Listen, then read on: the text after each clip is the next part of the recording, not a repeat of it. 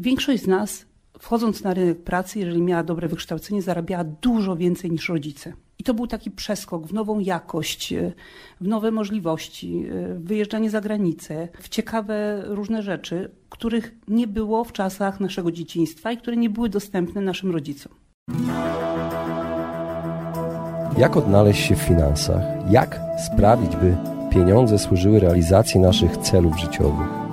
Na te oraz inne pytania odpowiadają goście podcastu Po ludzku o pieniądzach, którego partnerem jest Generali Investment TFI SA i który mam zaszczyt prowadzić.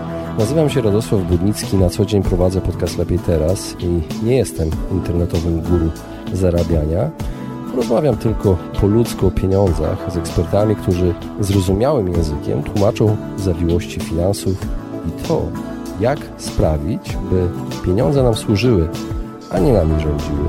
Serdecznie zapraszam.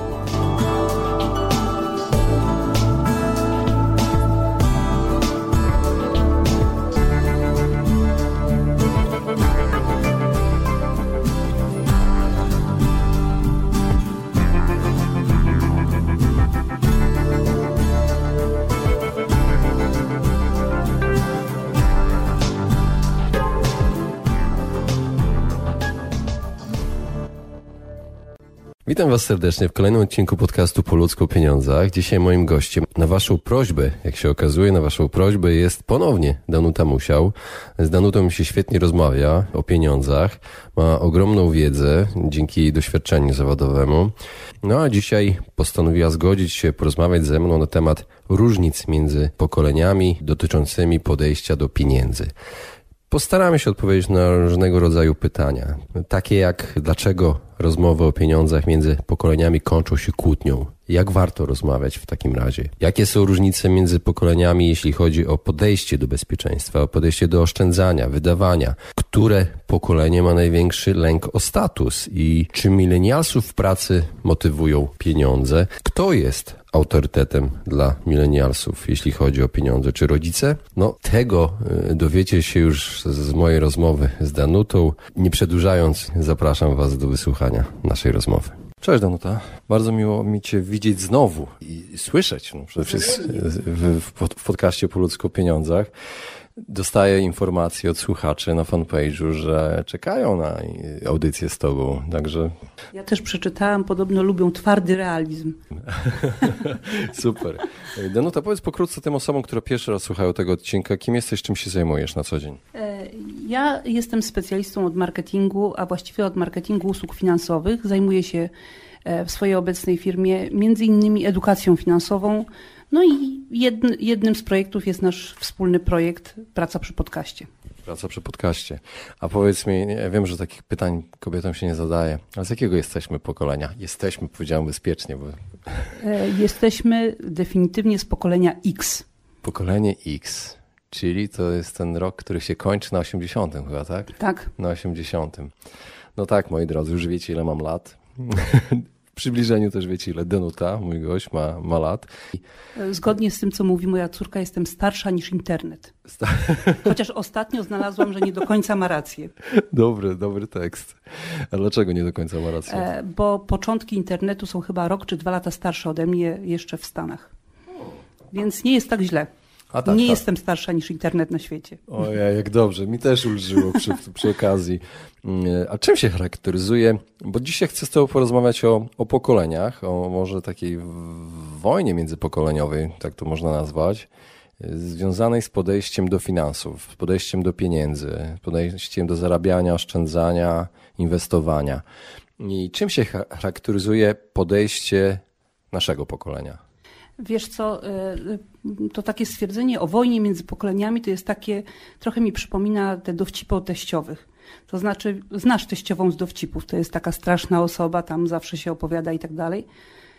No i to jest prawda, czasami. A czasami jest też prawda, że są świetne teściowe, które naprawdę są tą drugą mamą dla, e, dla dorosłych ludzi. I tak samo jest y, z tą wojną, z tym, z milenialsami i tak dalej. W naszym pokoleniu i, i w ich pokoleniu są różne postawy. I wiesz, e, nasze pokolenie no, łączy nas czasami e, niewiele więcej niż PESEL. Może znajomość języka rosyjskiego w mniejszym lub większym stopniu, bo wtedy był uczony w szkołach, w szkołach ale zobacz nawet na swoich kolegów z klasy, może z liceum nie, czy ze studiów nie, bo tu już e, zbierają się ludzie tacy bardziej o podobnych zainteresowaniach, ale spójrz na swoją szkołę podstawową, na swoją klasę. I spójrz, jakie są różnice na pewno masz ścieżki zupełnie różne e, tak, swoich znajomych. Tak. Niektórzy koledzy zostali w tym samym miejscu pod sklepem. Jeszcze teraz przybijam piątkę, mhm. jak przyjeżdżam do mojego miasta, a niektórzy no, powyjeżdżali. Różnie to bywa. Zrobili kariery, zrobili kariery tak. napisali książki, zrobili coś ciekawego, nie wiem, wybrali jakieś e, ciekawe drogi duchowe.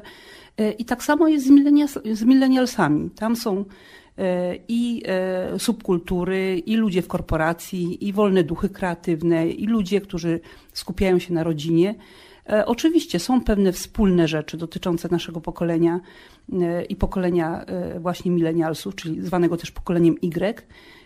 Są, natomiast jest bardzo dużo różnic i to, to, to jeżeli mam mówić o tych, o tych, o tych wspólnych cechach, to jest kwestia jest taka, że My żyjemy w trochę innym świecie e, niż oni. To znaczy, e, nasze wchodzenie na rynek e, pracy, nasze pierwsze duże decyzje finansowe były w zupełnie innej sytuacji.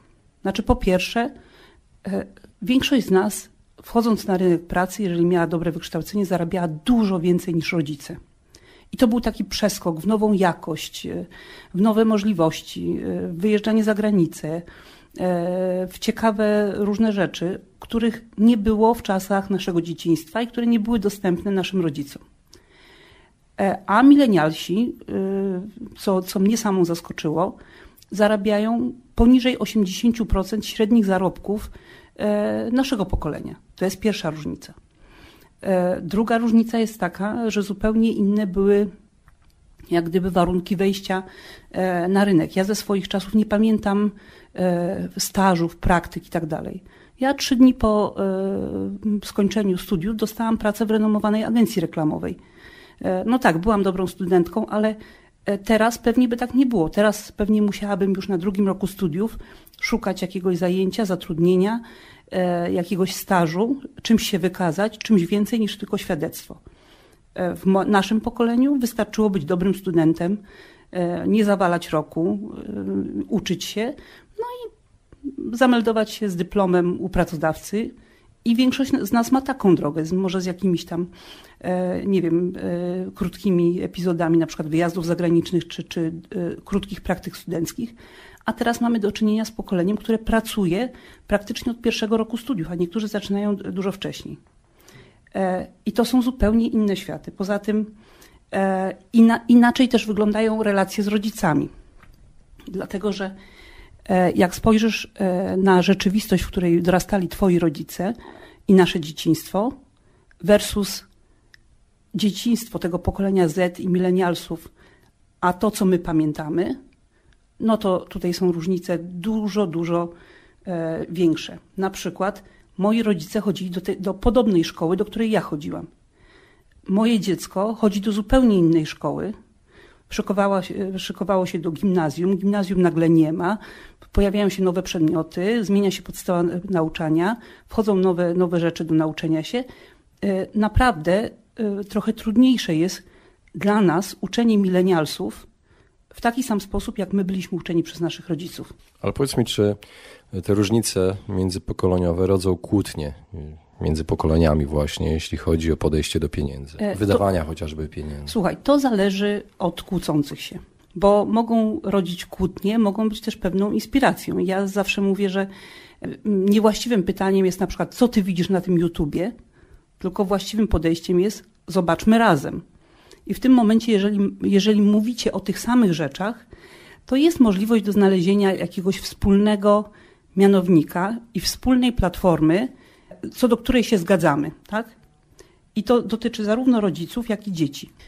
Y, wiesz co, y, y, najważniejsze jest to, jaki masz, to jest takie ogólne stwierdzenie, ale jaki, jaki masz cel w rozmowie, tak?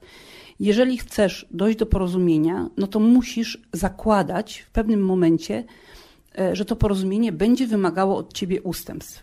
Jeżeli zaczynasz rozmowę z założeniem takim, że musisz na siłę przekonać i, i może nawet nie na siłę, ale wszystkimi możliwymi sposobami przekonać drugą stronę stuprocentowo do Twojego zdania, no to to jest potencjalny konflikt. E, I to nie dotyczy finansów. Ja dzisiaj, dzisiaj rano przed pracą słuchałam właśnie e, takiego wykładu TED o, e, o kłótniach i antagonizmach w debacie.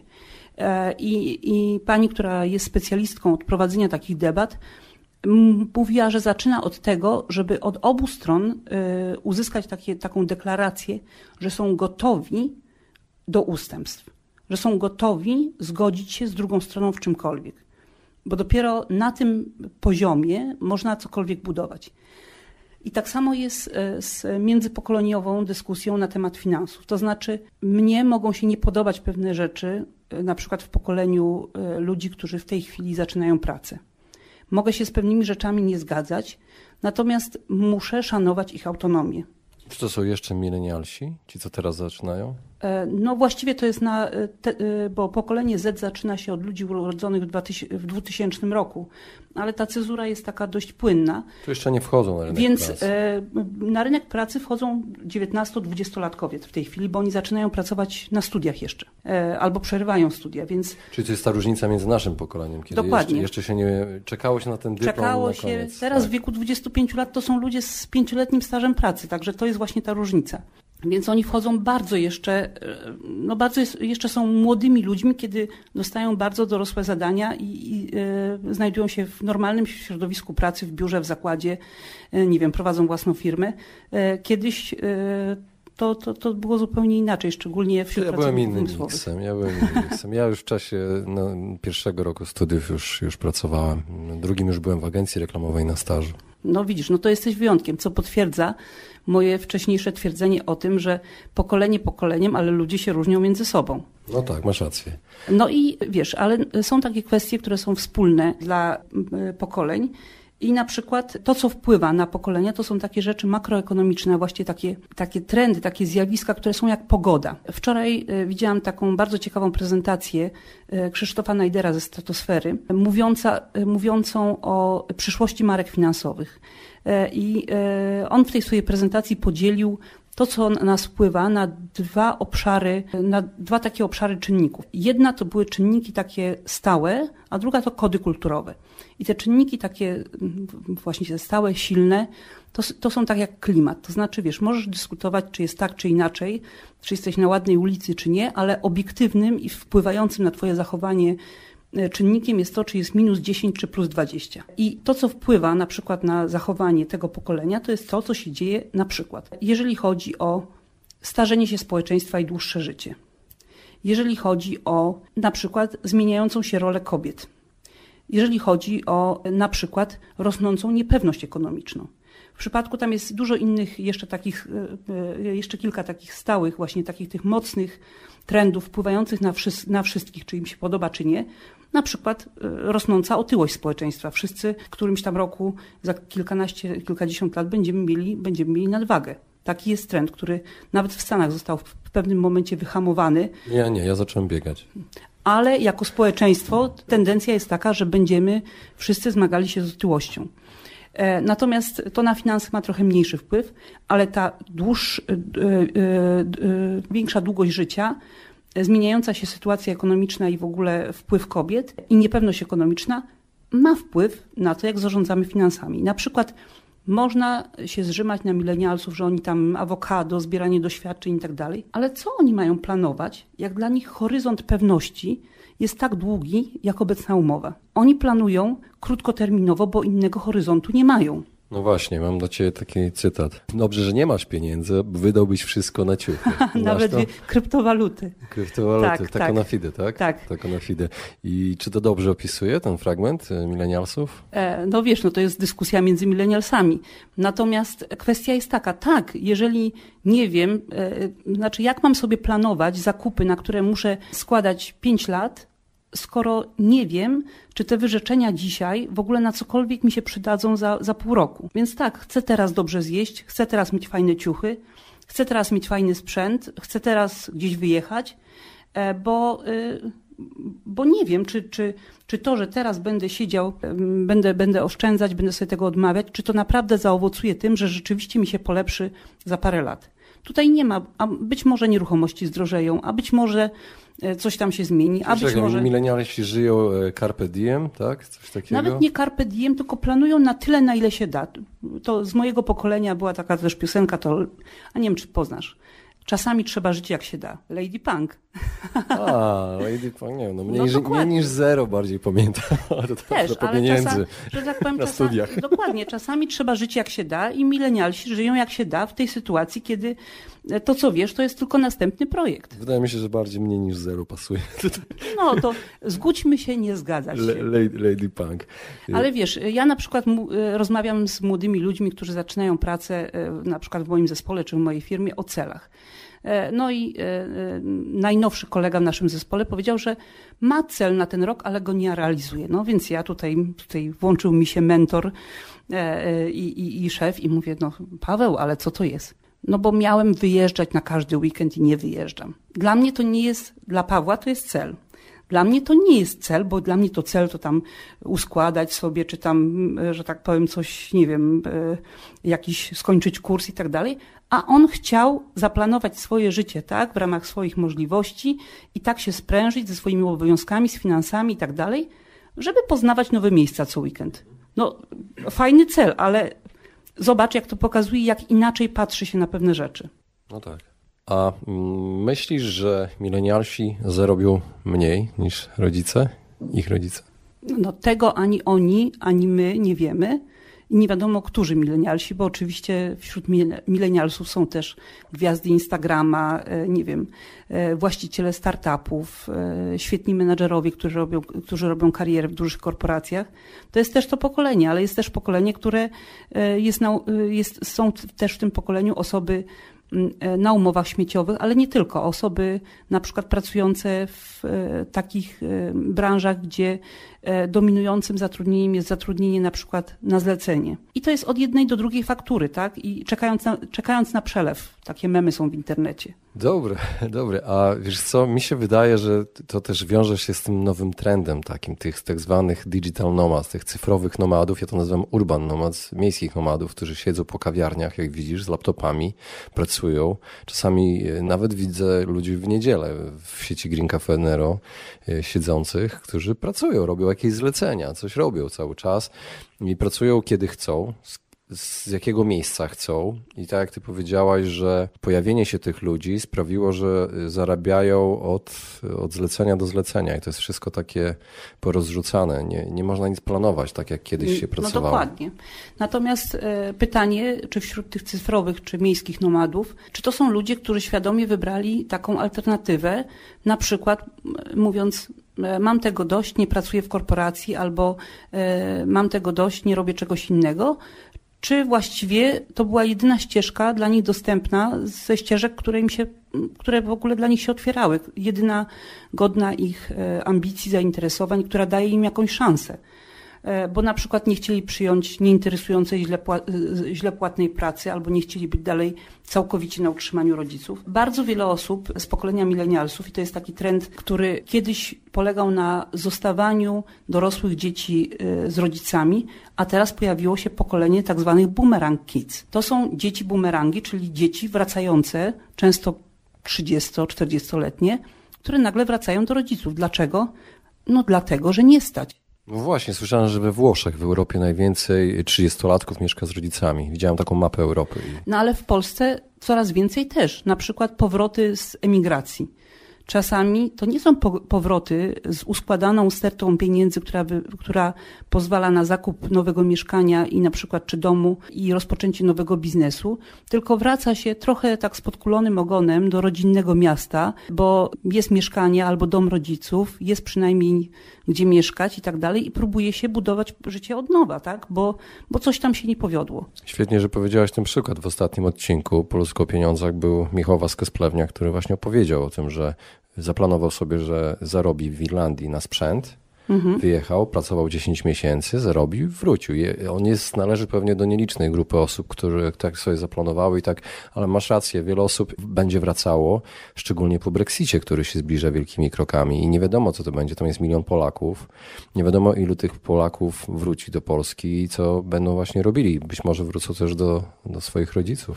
Dokładnie, ale to nie dotyczy tylko Brexitu, to dotyczy też innych rynków pracy, bo e, ostatnie dane mówią o tym, że na przykład pracownicy, którzy zasilali nasz rynek pracy e, z Ukrainy, z Białorusi, teraz przenoszą się e, za zachodnią granicę. Czytałem więc, dzisiaj, tak. E, więc pytanie, czy na przykład tam nie zajdą takie zmiany na rynku pracy, że na przykład w niektórych branżach, czyli na niektórych rynkach, tym, którzy wyemigrowali z Polski, nie będzie się opłacało już tam pracować, tylko wrócą albo nie będą mieli tej pracy. E, z kolei no, część jest ludzi takich, którzy rzeczywiście są takimi wiecznymi emigrantami, na przykład podążają za szlakiem. Najpierw Irlandia, później Norwegia, później coś tam jeszcze i tak dalej, wybrali takie życie, ale na przykład po trzech, czterech krajach wracają do Polski. Inni wybierają jeszcze inną, y, inny sposób na życie albo gdzieś osiadają. To są decyzje indywidualne, ale trend jest taki, że właśnie dorosłe dzieci, często ze swoimi rodzinami, wracają y, do y, swoich rodziców tutaj w kraju, czy wracają do swoich rodziców, do rodzinnego miasta. No i teraz pytanie, czy to czyni milenialsów bardziej tradycyjnymi od nas, którzy mieszkaliśmy oddzielnie e, od rodziców? No bo nagle, patrząc z boku, masz rodzinę wielopokoleniową. Dziadkowie, rodzice, dzieci, czasami wnuki, czasami nawet prawnuki, wszyscy pod jednym dachem. To jest zupełnie nowa sytuacja, to są zupełnie nowe wyzwania, żeby na przykład funkcjonować w sposób harmonijny i właściwy w takiej nowej rodzinie, bo w naszym pokoleniu my zarabialiśmy pierwsze pieniądze, usamodzielnialiśmy się i zaczynaliśmy żyć po swojemu. Na przykład swoja kuchnia, swoje sposoby spędzania wolnego czasu i tak dalej. A teraz, nie wiem czy z nostalgii, czy z, czy z przywiązania do tradycji, czy z wygody, czy z konieczności, Wracają jednak rodzinne obiadki, tradycyjne dania i tak dalej, i tak. To jest widoczny trend. No tak, ale wydaje mi się, że to, mm, to wracanie będzie wynikało też z tego, co napisał Alain de Botton. Czytałem jego książkę Lenko Status, bardzo ciekawa książka, o tym, że właśnie to nasze pokolenie bardziej martwiło się o swój status. Milenialsi tak bardzo nie przywiązują uwagi chyba do tego statusu. Stąd chyba powstała też ta subkultura hipsterów, którzy kontestowali bogactwo, y, wyglądali jak bezdomni, ciężko czasami było ich odróżnić i startupowcy też chodzą po wycieranych y, jeansach i porwanych t-shirtach. Wiesz o czym mówię? Tak, ale y, wiesz, czasami jest w, tym, jest w tym kreacja, a czasami jest konieczność. Dlatego, że mm, są takie teorie, że właśnie ten ruch, ruch kontestacji, używania, a nie posiadania i tak dalej, skąd się wziął? Z tego, że nie było pieniędzy na to, żeby posiadać. I z tego, że właśnie, y, że tak powiem, taki alternatywny tryb życia nie wiem, dojeżdżanie na rowerze, czy, e, a nie własnym samochodem, mieszkanie w wynajętym mieszkaniu, czy wspólnie ze znajomymi, wynikał z czystego, ekonomicznego rachunku. No ale, no ale co powiedzieć, nie udało mi się? Nie, no każde pokolenie ma swoją mantrę jakąś, która pozwala zachować we własnych oczach ten status, tak? Tak, tak wybieram, bo to dobre dla planety, bo to dobre dla środowiska, a tak naprawdę pytanie, czy gdyby cię było stać, ja nie mówię, że wszyscy tak mają, ale dla części tych ludzi to jest jedyna alternatywa. Albo autobus, albo rower, czy chodzenie, na, e, czy chodzenie pieszo, tak? I bardzo ekologiczne poruszanie się po mieście. Dla niektórych ludzi właśnie mieszkanie i, i minimalizm jest koniecznością swego rodzaju, no bo e, wybierają minimalizm bardzo mądrze zresztą, e, jako alternatywę dla życia na kredyt, bo gdyby chcieli wyrównać i kopiować sposób życia swoich starszych kolegów czy rodziców, no to musieliby albo być na utrzymaniu rodziców, albo się zadłużać. A chcą, nie, tak jak każde młode pokolenie, niezależności. Zresztą też bardzo ciekawie pisze o tym e, Andrzej Walkiewicz w, w swoich książkach, o tym, w jaki sposób młodzi i starsi się dogadują. I e, on mówi takie bardzo fajne zdanie, że już w jego pokoleniu mówienie, że za naszych czasów było inaczej, było wkurzające, a teraz to jest, to jest mega wkurzające dla młodych. Więc nie porównujmy się, że tak powiem, każdy ma swoją rzeczywistość i każdy ma swoje, e, swoje trudności, tak jak my mieliśmy swoje trudności czasu dzikiego kapitalizmu, tak, tego wyścigu szczurów i tak dalej, i tak dalej. I nikt nas się nie pytał o work-life balance, ale nie, nie róbmy z siebie e, męczenników i weteranów, tylko powiedzmy, no dobra, my radziliśmy sobie z taką pogodą, a oni mają inną pogodę. My żyliśmy na przykład w deszczu, chodziliśmy w kaloszach, nie wymagajmy od naszych dzieci, żeby w tym upale, który teraz jest, robiły dokładnie to samo co my, bo może się okazać, że kopiowanie strategii rodziców absolutnie nie będzie gwarantem e, sukcesu życiowego dla naszych dzieci. No dobrze, no to mam pytanie w takim razie, kto dla nich jest autorytetem, jeżeli mówisz, że nie rodzice, ale do rodziców wracają. Trochę hipokryzja. Znaczy wiesz, autorytet, a oparcie to, to są dwie różne rzeczy. To znaczy ja mogę aspirować do kogoś innego, a, a na kimś innym się wspierać. Chociaż to jest trochę taka pułapka, dlatego że w sumie coraz więcej badań, coraz więcej eksperymentów po, potwierdza tą prawdę, że z kim przestajesz, takim się stajesz. Czyli kopiujemy sposób myślenia, sposób działania, nawyki, a nawet właśnie skłonności do tycia czy chudnięcia od ludzi, z którymi spędzamy jak najwięcej czasu. Więc skoro spędzasz czas więcej z rodzicami, czy więcej, nie wiem, z babcią, no to pewne rzeczy, czy chcesz, czy nie, nawet jak się będziesz opierać, to jednak uznasz na, na przykład za normalne, że skopiujesz. Bardzo, e, nie wiem, czy zauważyłeś coś takiego, jeżeli ludzie młodzi pracują w środowiskach, gdzie są, e, gdzie średnia wieku jest dużo wyższa, ktoś jest najmłodszym członkiem zespołu, to on trochę inaczej funkcjonuje. Ja na przykład bardzo się, cieszę się, że w moim zespole są bardzo młode osoby, bo ja wiem, jak mnie to e, intelektualnie odmładza, bo ja muszę za pewnymi e, rzeczami też nadążać. Mamy inne tematy rozmów, inne tematy, nie wiem, poczucie humoru, ale też oni, oni podrzucają jakieś tematy i wpływają na mnie, ja na nich. I, i to jest to takie, i, i powiem tak, Teraz y, mówi się o kryzysie, znaczy zawsze od wielu lat mówi się o kryzysie autorytetów. Ja powiedziałabym, y, że teraz mamy takie zjawisko takiej mozaiki autorytetów. To znaczy, spójrz nawet y, tak na siebie, bo ja ze swojej, swojej perspektywy to widzę, że ja mam różne autorytety i różne osoby są dla mnie, ja nie mam idola totalnego. Że guru, przykład, nie masz guru. guru. Brzydkie słowo. Moi znajomi śmieją się, że ja mam guru miesiąca.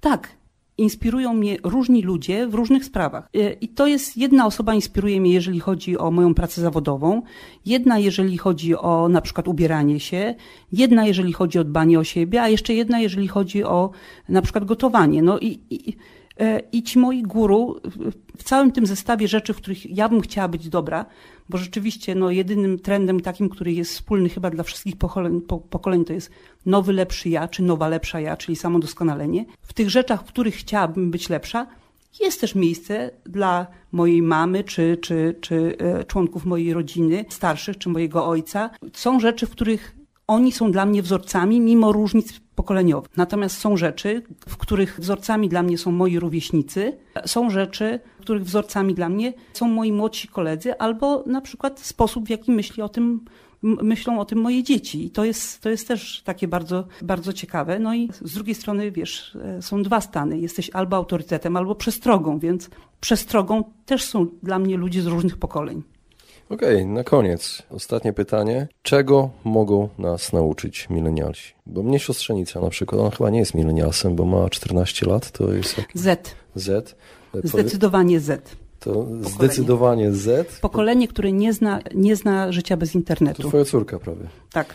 I ona mi na, na, przykład oświeciła i powiedziała, ja pytam jak to jest, siedzisz na tym Snapchacie, wujek, ja w ogóle jaki Snapchat, teraz wszyscy, cała klasa jesteśmy na Twitterze. I po prostu taka kopara mi opadła. Byłem w szoku i dzięki niej wiem, jakie pokolenia, jakich e, kanałów e, dotarcia Znaczy, wiesz używają. co to jest, e, z tymi kanałami dotarcia to ja bym uważała bardzo, bo z punktu widzenia e, szefa marketingu ja nauczyłam się jak gdyby nie ufać temu, co, co nie ufać szczególnie takim małym grupom fokusowym, a szczególnie, jak to mówi Gary Vee, the focus group of one, czyli I think, czyli moim własnym przekonaniom i temu, co się dzieje na przykład wśród moich znajomych, wśród mojej rodziny, tylko, no, no i co z tego, że e, na przykład jesteś w grupie znajomych, w których nikt nie używa już Facebooka, ale popatrz, co się dzieje statystycznie, e, bo ty nie masz zamiaru e, przekonywać i mówić biznesowo do, do twoich znajomych czy do twojej siostrzenicy, oczywiście jest dla ciebie ważna, natomiast chcesz mówić do pewnego pokolenia. I, i ale trzeba... była to dla mnie ciekawostka w każdym razie. Tak. E, natomiast takie lekcje finansowe od e, milenialsów to jest na pewno kwestia szybkości poszukiwania informacji i nie godzenia się na pierwszą ofertę, która przychodzi. My jesteśmy, jednak mamy te naleciałości takie, że, że nauczyliśmy się kupować i wybierać oferty, które nam są podawane. Tak? Idziemy, jest, jest na półce, biorę. Tak? To jest właśnie to. A milenialsi są świetni w porównywaniu ofert. Bo to mają ich bardzo dużo dookoła. Mają ich bardzo dużo, a poza tym e, potrafią szukać. E, I na przykład, e, jeżeli chodzi o współpracę międzypokoleniową, polecam zlecenie milenialsowi albo pokoleniu Z wyszukiwania najlepszego dealu w sieci. Co ciekawe, oni są bardzo nieortodoksyjni też w jak gdyby podchodzeniu do takiego zadania zakupowego. Jeżeli my mówimy, że chciałbym kupić młotek i tak dalej, i tak dalej, to my szukamy młotka, tak? Nowe pokolenie szuka rozwiązania, czyli nie wpiszą, gdzie kupić młotek, tylko jak na przykład przybić, przymocować coś do ściany. I może się okazać, że powiedzą ciociu, wujku, czy tam mamo, tato, nie będziemy kupować wiertarki, tylko na przykład przykleimy do ściany narzepy, bo to się bardziej opłaca, albo zrobimy taką półeczkę, na której będziemy ustawiać nasze zdjęcia, bo przecież często zmieniamy. Oni myślą zadaniami do wykonania, a nie narzędziem co jest też e, bardzo ciekawe. I kwestia następna to jest kwestia to, czego mnie osobiście uczą milenialsi, to jest bardzo cenne dla wszystkich ludzi, którzy pracują z informacją i z komunikacją. Myślę, że dla, nie tylko dla marketerów, ale na przykład dla twórców podcastów, czy, czy ludzi, którzy się w ogóle komunikują, tak? To jest nie zakładaj, że inni wiedzą to, co ty. I nie zakładaj, że mają takie samo spojrzenie i taki zasób wiedzy e, i że odwołują się do tego samego, jak gdyby tej samej biblioteki w głowie, którą ty masz. Bo dla nich pewne rzeczy są nieznane. Ty mówisz, że to jest piaskowy dziadek, a oni nie wiedzą, że była taka bajka, tak? Ty mówisz o, o czymś tam i mówisz, odnosisz się do czegoś tam, a oni nie pamiętają zupełnie tego. Natomiast oni mają inne, jak gdyby, źródła odniesienia, więc nie zakładaj niczego. Na przykład w mojej pracy my zakładaliśmy, e, zresztą po jakiś tam też testowaniu tego, że bardzo ważnym komunikatem przy jednym z produktów jest to, że jest ulga podatkowa. Okazało się, że dla milenialsów nie jest to żaden argument. I wiesz dlaczego? Bo oni nie rozliczają sami pitów. Im pity rozlicza albo zakład pracy, albo mama, albo babcia. No to nie tylko milenialsom mamy. Tak, ale w tym pokoleniu jest to dominujące, że oni jak gdyby nie odczuwają ulgi podatkowej, bo y, nigdy nie byli w takiej sytuacji, y, znaczy ja pamiętam wprowadzanie pitów, bo byłam na studiach, kiedy po raz pierwszy musiałam się rozliczyć i napisać swój własny pit i tak dalej, i tak dalej. I pamiętam, jakie to straszne i widzę te pieniądze, które tam są, ta kwota roczna i tak dalej, a oni tego po prostu nie oglądają. I dla nich to jest po prostu taka ulga podatkowa jest pojęciem abstrakcyjnym, co, co, co dla pokolenia X jest jak gdyby my o te ulgi podatkowe różne, duża ulga, mała ulga, odliczenie takie od internetu. To, to był temat rozmów, tak? A teraz nie jest. No to bardzo Ci dziękuję.